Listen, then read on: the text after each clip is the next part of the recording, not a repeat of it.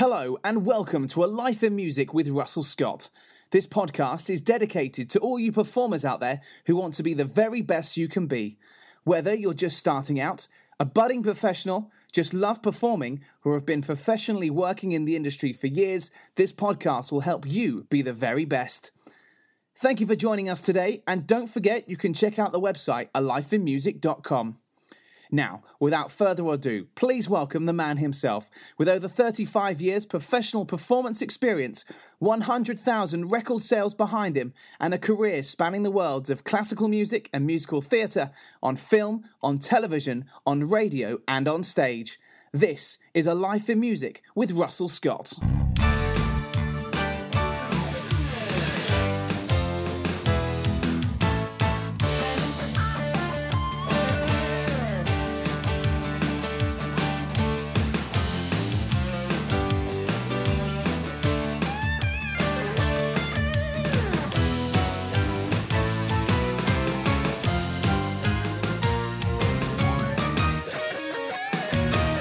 Well, hello and welcome to another episode of A Life in Music with Russell Scott.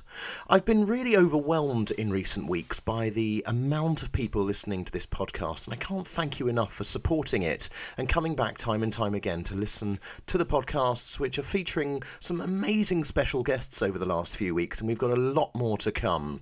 Don't forget, check out the website at www.alifeinmusic.com for the best advice, tips, and tricks from behind the scenes of a producer and a musical director, and to support and care for our performers out there, the people that are dedicated to being the very best they can be. Now, on today's show, we've got a very special guest, and this guy is somebody I've known for a very long time. I've worked with him over the years, and just a few years back, he had the incredible opportunity of joining the amazing a cappella group, the King's Singers. His name is Chris Gabbitas, and he's my special guest for today, and I'm talking to him from his hotel room in Italy.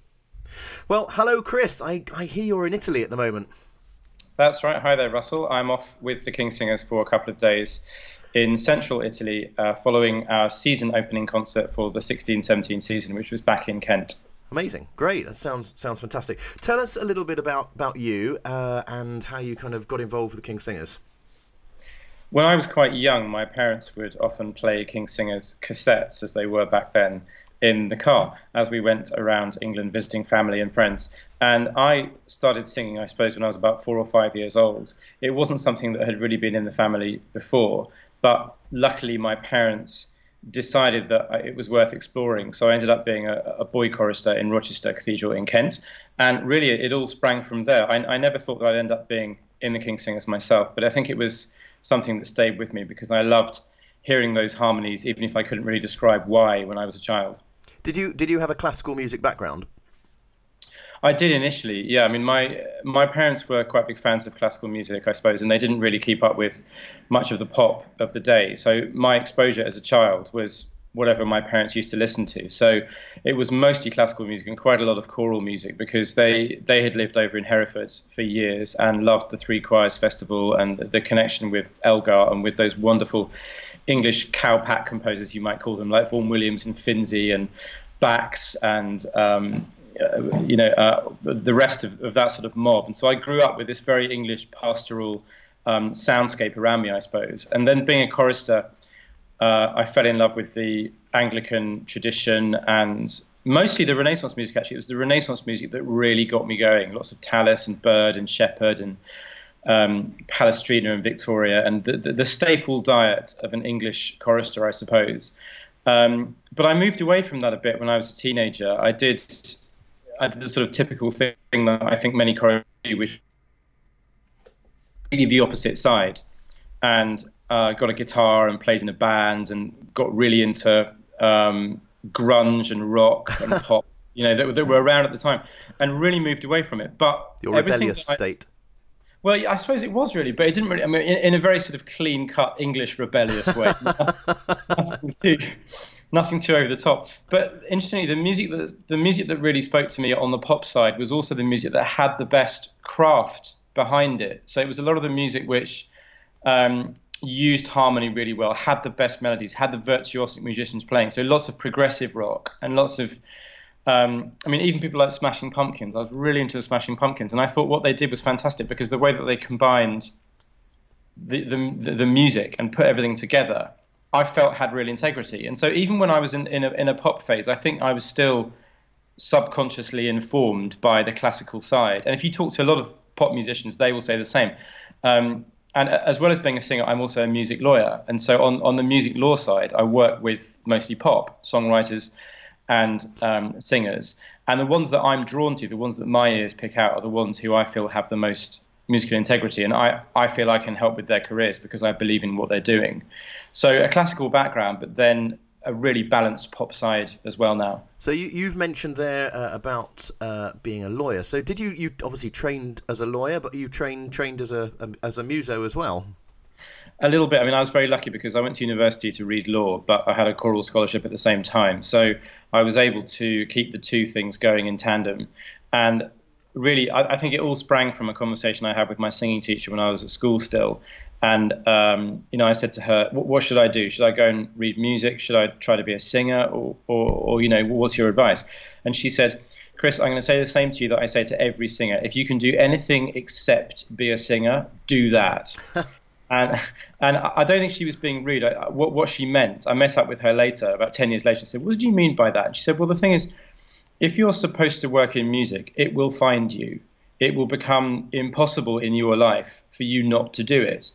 And if it's meant to be, it, will happen. But if it's not meant to be, don't chase it. Don't waste your time and your energy on a dream that might never happen or on, on, on a chosen career that might not be right for you. So go and do something else. Get yourself a backup, get yourself a foundation and a qualification, and you know, maybe even get some money behind you.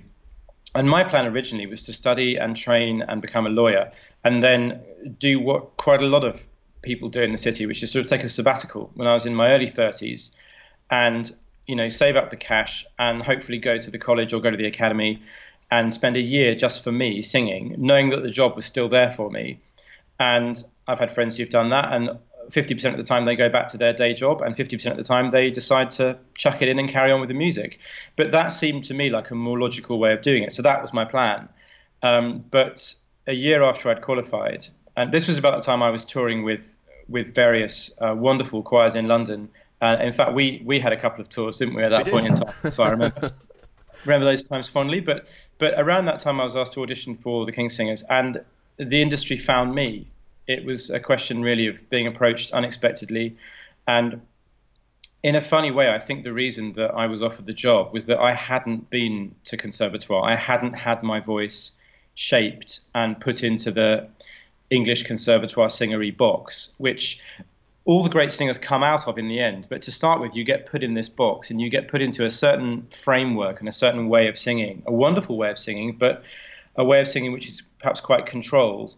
And I think the nice thing that the King's Singers noticed about what I was doing was that I hadn't had that extensive training. So they were able, in a few hours of audition, already to start changing my voice to what they wanted. And I was never going to be an opera soloist. I was never going to be a cantata soloist or oratorio soloist. I was always going to be a, a, decent choral singer, I think. And this this was the job for me. This is the job which musically was going to fulfill me the most. And thankfully, it came up at the right time. So I've always been a lawyer, and it was on hiatus for, for, for 10 years. And I started doing it again a couple of years ago, but I had the qualification to pick up and now I, I, just consult. So I'm able to work with musicians as and when I choose, but use the industry experience I've got to their benefit.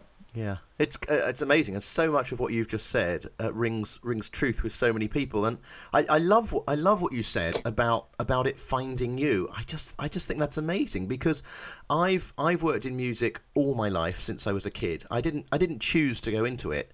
It just it came from me from how a, talent or or a passion or whatever it is it came it came to me it was always there from the age of 8 and I've never been out of work since thank goodness.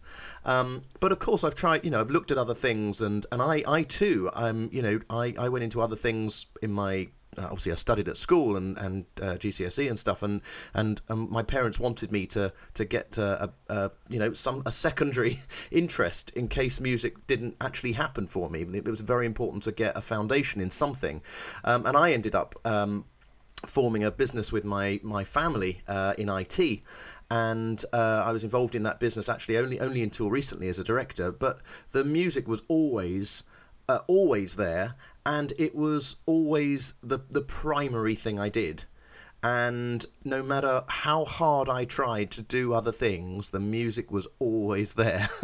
and uh, and I said I've, I've never I've never been out of work, and I uh, we we re- we recently sold the family business, and I I'm busier than I've ever been in my life with music, and I and I love what I do. And I was only talking to somebody yesterday about the fact that it it, it doesn't feel like work because it's it's ingrained in me. It's what I do. It's it's what I live for. It's what I breathe, and I don't think of it as work. It's just it's that's my life. That's what I love doing, and it sounds very similar to to how it's all happened for you too. It is really. I think, I think um, when I was working as a lawyer, which I which I really enjoyed in, in its own right as a job as well. It, it, definitely was a job rather than a passion. I don't I don't believe many lawyers when they say that they're, they're utterly in love with what they do, but it's certainly very very fulfilling and. I love the routine of it. The one thing that I don't have as a musician is a sense of routine. And now that I've I, I, live out of London, having, having having moved out five years ago, and I have three children, and I have a wonderful, strong wife who's at home when I'm touring half the year. Something that I do crave is routine, and it's the idea of getting up in the morning in the same bed and knowing where I am and going, going even doing a commute, something as mundane as that, and going to the office. And sometimes I long for that, but then when I am home for extended periods and I, I go up to London and I, I do go to the office and I have meetings.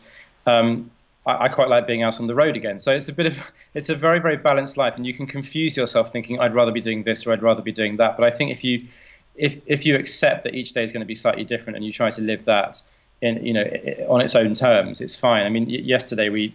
We, we met at the airport with our management. We then flew out to Italy. We had quite a late drive. I've woken up this morning.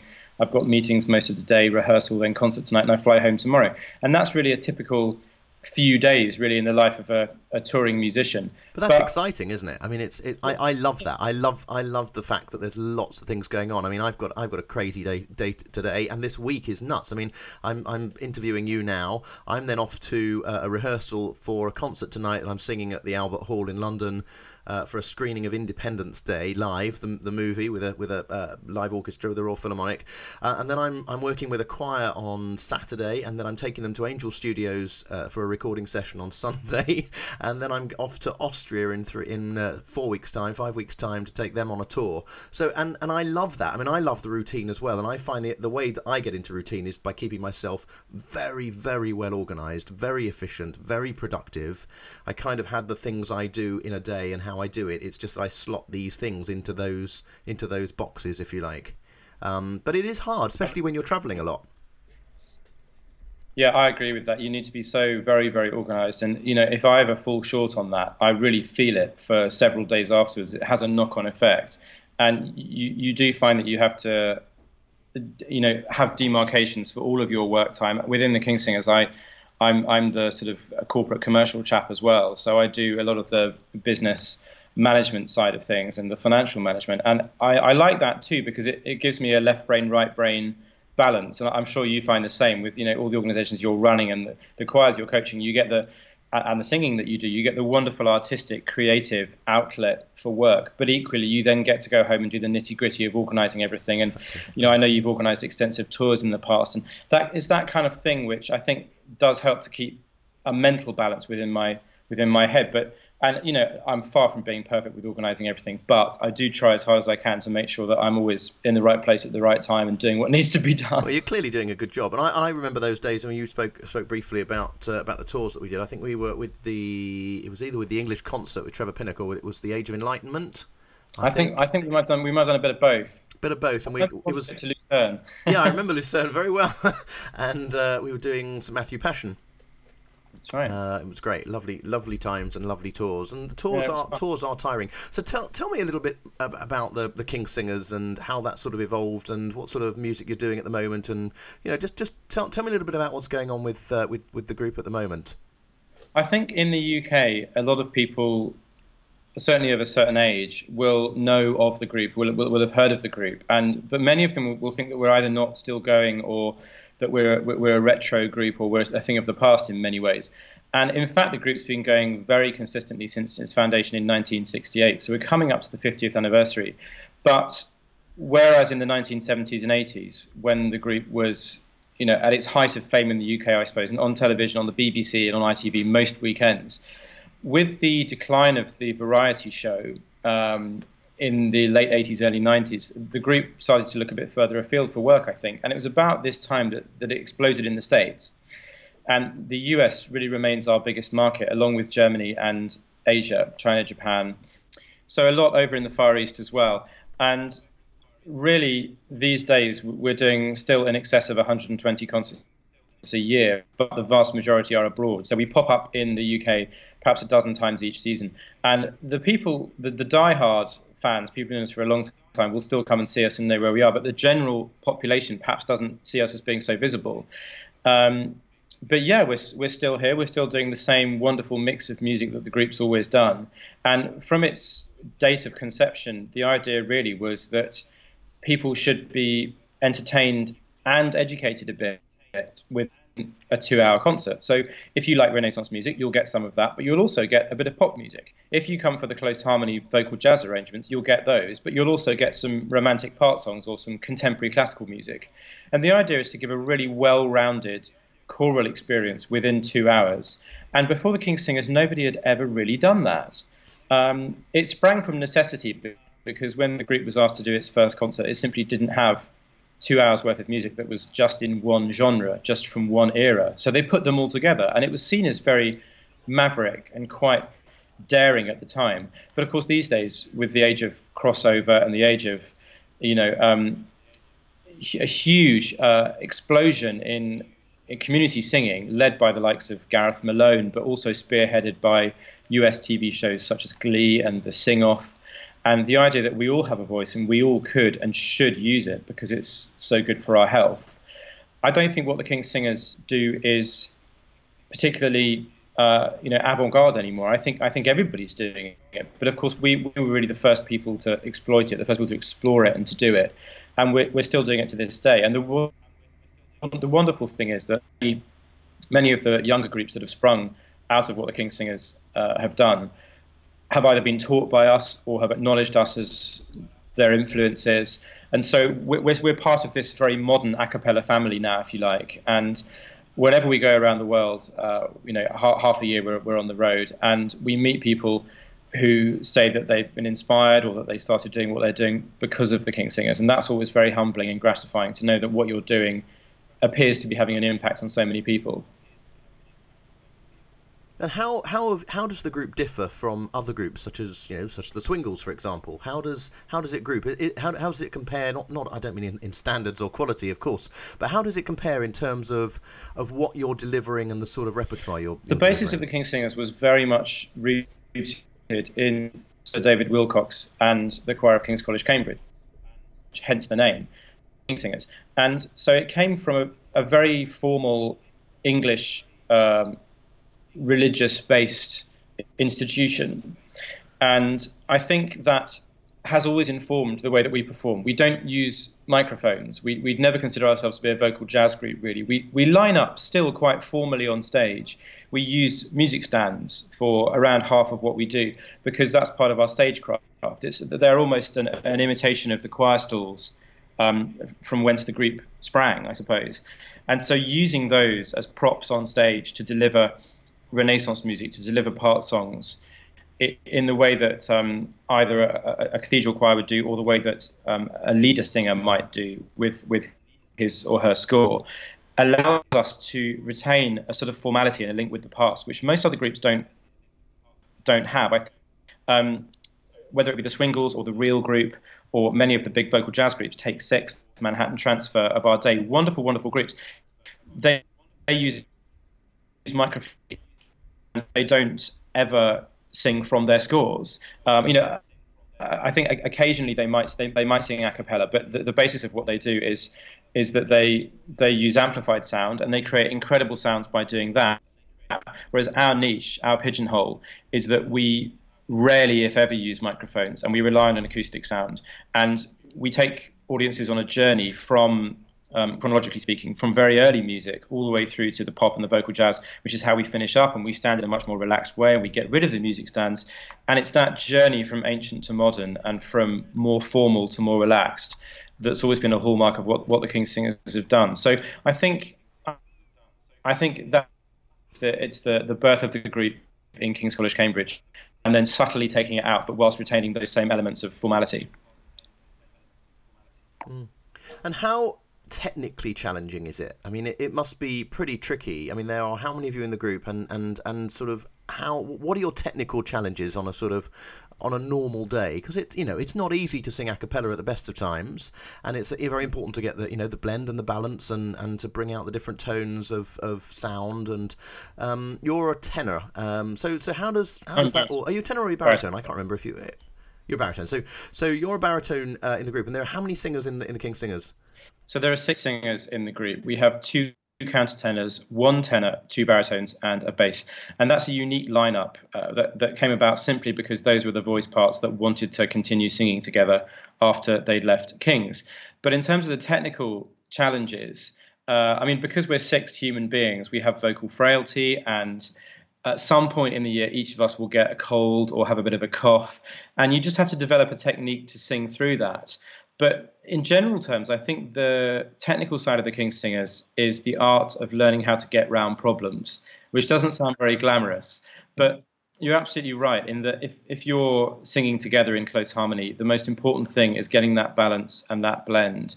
And we like to think of it conceptually as almost a set of Russian dolls, with the bass being the biggest Russian doll. So whatever tone Johnny is using and whatever dynamic he's singing at and whatever kind of color is in his voice, I have to match that exactly. Um, all the way down to the exact vowel sound that he's singing in order that our sounds will complement each other. And by, by sitting inside him, I mean that the wider the sound we create, the easier it is to build up those building blocks and to create harmonics. So we, we can fill a reasonably large hall with just six voices with no amplification because we're matching our sound exactly. And when you get right to the top, to the top countertenor, he doesn't need to make an awful lot of sound because with those high frequencies they carry really, really, really, really easily and really, really well. But on a daily basis, we have to change the way that our voices work so that we can match that sound exactly. So if I'm singing a really high note, which for me might be a top, a top E flat, a top E, or an F natural, just just above middle C, I have to do that in a very, very light, floaty way, which is quite difficult for a baritone and not something we'd ordinarily do. Um, you, you develop your own sort of king singer's technique to get around those problems. And really, that's what we test in auditions. When we're auditioning somebody, can that man, can he use his voice in a way which fits seamlessly between and sits between the two guys either side of him? Or if he's the bass, can he underpin the sound? And how did that how did that start for you? I mean, obviously you you you you got the job, you got the job in the King's Singers. How did you then just suddenly just step in and do it? I mean, how quickly after you joined was your first performance? Obviously, you had a lot of rep to learn, and you had to you know become part of the King's Singers sound. How easy was that for you? How long did it take? I mean, how did how, what was that process like? It varies from singer to singer, but I mean, in my case, it took probably 12 to 18 months. And the thing that I struggled with the most was actually vocal stamina because I was used to singing in a very controlled way, uh, in the way that I've been taught to sing by singing teachers for years, and in the way that I sang, you know, with classical ensembles. And suddenly, I was thrust into an arena where uh, I, I was being, you know, great demands were being asked of my voice on a daily basis, and I had to flip from chest voice to head voice to voix mixte in the middle and mirror what was happening around me. Um, and way because no two performances are quite the same. You have a roadmap of dynamics and you have a roadmap of, temp- of tempos. But if you're in a different sort of venue, which might have a drier or uh, a wetter acoustic, you have to change the tempo and you have to change the dynamics. And I found that this was happening all around me very organically. And I was expected just to go with it, like a, almost like a wave crashing on the shore. You just have to go with whatever's happening. And that was eye opening for me because I hadn't sung with a small consort where they'd been so um, reactive in you know proactive but also reactive on a on a minute by minute basis in whatever performance we had. That must have been pretty scary. It was absolutely terrifying. I mean, my first my first performance was in the Opera House in Bordeaux in February 2004, and I'd been appointed the previous August, so I had yeah, pr- pretty good venue. And I'd had about nine months to get used to it. So you're right. I had I had probably four or five hundred pieces of music to learn, um, half of them from memory, and I had several rehearsals. And I I went shadowing with the group. If you if you have um, if you're joining the group, you go on tour with them and you might shadow for a week or two, which means you, you travel around with them, you stay in hotels with them, you listen to performances and you rehearse. And it was that total immersion experience which I, I think saved me. And but but then to be honest, at the start of my first term, one rehearsal straight into it, straight out on stage. Um, a live radio interview in French in the afternoon, which was wow. terrifying in its own way. Um, announcements in French on the first night, which again was pretty scary. Um, but you don't have time to think or time to breathe. You just have to, you know, do what you know you can do. They appoint you because you can do the job. There, there is no such thing as a bad King Singer's appointment. Anybody who's been appointed, by definition, can do it. That's what we tell ourselves anyway. and, uh, and and you learn and you work hard and and you work it out. But yeah, the first the first twelve to eighteen months were, were terrifying, and my, my vocal stamina was tested to the to the limit. What have been what have been your your real highlights? When, how long have you been in the group now? That first question. How I've been, been in it's nearly 13 years now. Wow, so 13 years. So you must have some really, really amazing highlights. Um, tell me a, a, couple of those highlights, and, and also just tell us has anything ever gone wrong? Oh, loads of things have gone wrong. I mean, the, I think the secret really is it's like it's like watching a swan go down the river. On the top, it looks incredibly serene and perfect, and that's all you see. But you know that under the water, those legs and feet are paddling furiously, and that's really what what I think successful consort singing is about. It's projecting to the audience an air of complete calm and confidence. But behind the scenes, you're you know turning frantically. Uh, in terms of highlights, I mean, I've sung it. I've in some probably the world's finest. It's been incredible. Sydney Opera House. Um, my favourite, probably the Concertgebouw in Amsterdam, which is just an incredible yeah, venue. I've performed um, as well. The Albert Hall is very. Yeah, the Albert Hall will always remain very special to me, um, as will the big the big American venues. The Suntory Hall in Tokyo is a fantastic hall. Um, so but we, the last concert of last season was beautiful. It was in Menton on the French Riviera, and we were in a square outside a beautiful church in an elevated position looking over the sea. And it was just the most beautiful uh, way to end the season uh, in that warm Mediterranean evening. Um, I think the most beautiful places are often not concert halls, they're natural settings. And we're fortunate to sing outside quite a lot. So that's fun. Um, in terms of things that have gone wrong, I can remember remember performances collapsing because one of us found something funny, and once one person goes, the entire group goes. Like something someone's wearing on the front row, or I remember one that there was a terrible occasion where we were singing for um, a group of senior citizens in America. I think that's the best way of describing them. And they were an absolutely wonderful audience. But there was a chap about three rows back on the end who had one of those oxygenator machines that would beep every time the bag went down. And so about every seven seconds, this bag would go down, it would go beep, and then refill again. Oh my God. The entire two-hour concert, and you know, as, as a human, you're thinking, "Gosh, that poor chap. You know, it's wonderful he's coming to a concert, and how nice that he's supporting us." But on a sort of professional level, you're thinking, why did they put him on the third row on the end, right in our sight line? And I think this beep was pitched at something really annoying, like, you know, A438. So it wasn't quite in any sort of tonality or any kind of note, but a slightly baroque pitch, A natural. and it didn't fit with anything we were doing. And after, you know, you go through the phases of um, acceptance. So uh, at first you're sort of slightly wondering where it comes from. Then you identify the source of the noise. And all the time you're singing and and then you, sort of get quite irritated by it and then you get really angry about it. And then suddenly you, you go beyond that and find it incredibly funny. And i think we all reached the we're finding this very funny point about the same time. And we couldn't look at each other and we were getting redder and redder in the face because we were about to start laughing. And i think we had to go off stage a couple of times because we, we, we were just collapsing in, hysterics. And this poor man and this wonderful audience and but yet it was in the moment, it was just cutting across. And I'm sure you've experienced that, where something which could be completely mundane and everyday suddenly takes on a life of being the funniest thing in the entire world you've ever seen. And it's always when you need to be quiet. It's hmm. always when there's something very sensitive going on, and then you start yeah. seeing people's shoulders moving up and down, and you, you yeah. sort of start sweating, and by that point you're crying with like laughter, a, you know. yeah, and it's infectious because once once yeah. one person starts, that's it. But I, I, can remember a few years ago doing doing um, Parsifal in the proms. Um, I don't know me, if you were involved me, in. I was. I did that as well with uh, Simon Rattle. I think. Simon Rattle. Yeah. And uh, because the chorus isn't in Act Two, a few of us went round the corner to have a curry. And so we were in Kensington having a curry, and all of all of a sudden, one of us got a frantic phone call to say he's whipped through Act Two a bit faster than we thought. You've got to come back because Act Three is about to start, and we're on. So, you know, quickly pay for the curry, dash back to the Albert Hall, just had time to put our black tie on and went on stage, but no time to go to the bathroom. So you had about a line of eight basses, knees frantically jiggling, for about three hours of Wagner as we desperately tried to get through this act three, having completely mistimed our curry. So, and you know, this was for Simon Rattle, so we had to be on top form for this. And of course, we were on top form. The performance was brilliant, but it was very uncomfortable. It was one of the, another one of those moments where you can't look at each other, otherwise, you know, you're just going to collapse in laughter. And it's, you know, it's, it's these kind of things that what the audience doesn't really know about the performers. Uh, you know, we look very serene, but again, it's back to the swan, isn't it? We look very serene, but actually, we're not messing around, but there's always a backstory somewhere. I know. I, I remember that performance so well because I think just about every professional singer was in it. It was a huge chorus, and it was Wagner, and it was at the proms, and it was yeah, it was an amazing, amazing experience. I remember it vividly.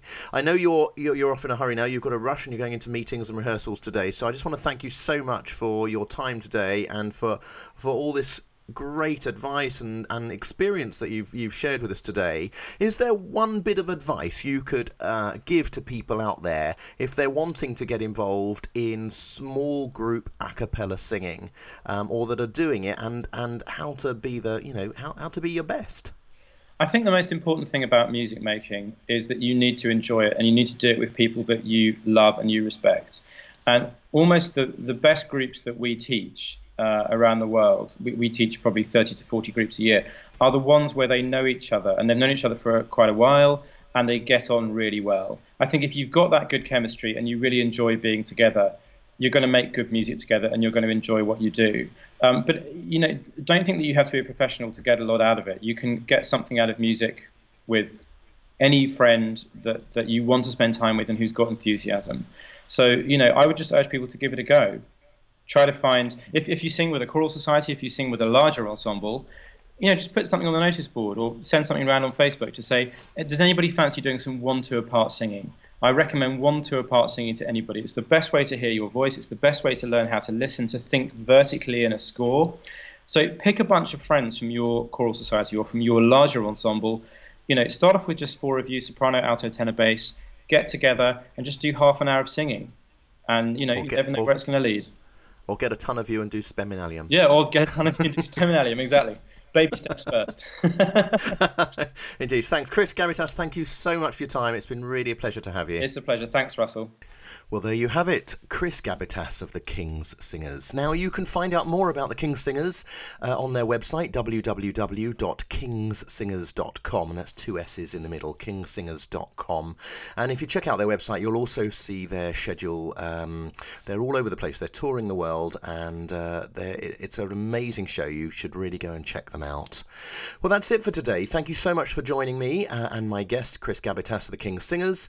Don't forget to check out the website at www.alifeinmusic.com. Subscribe to the podcast. Please go onto iTunes and give me a review. It will really help me um, to get up the rankings and get to more people to help them be the best they can be. Until next time, goodbye.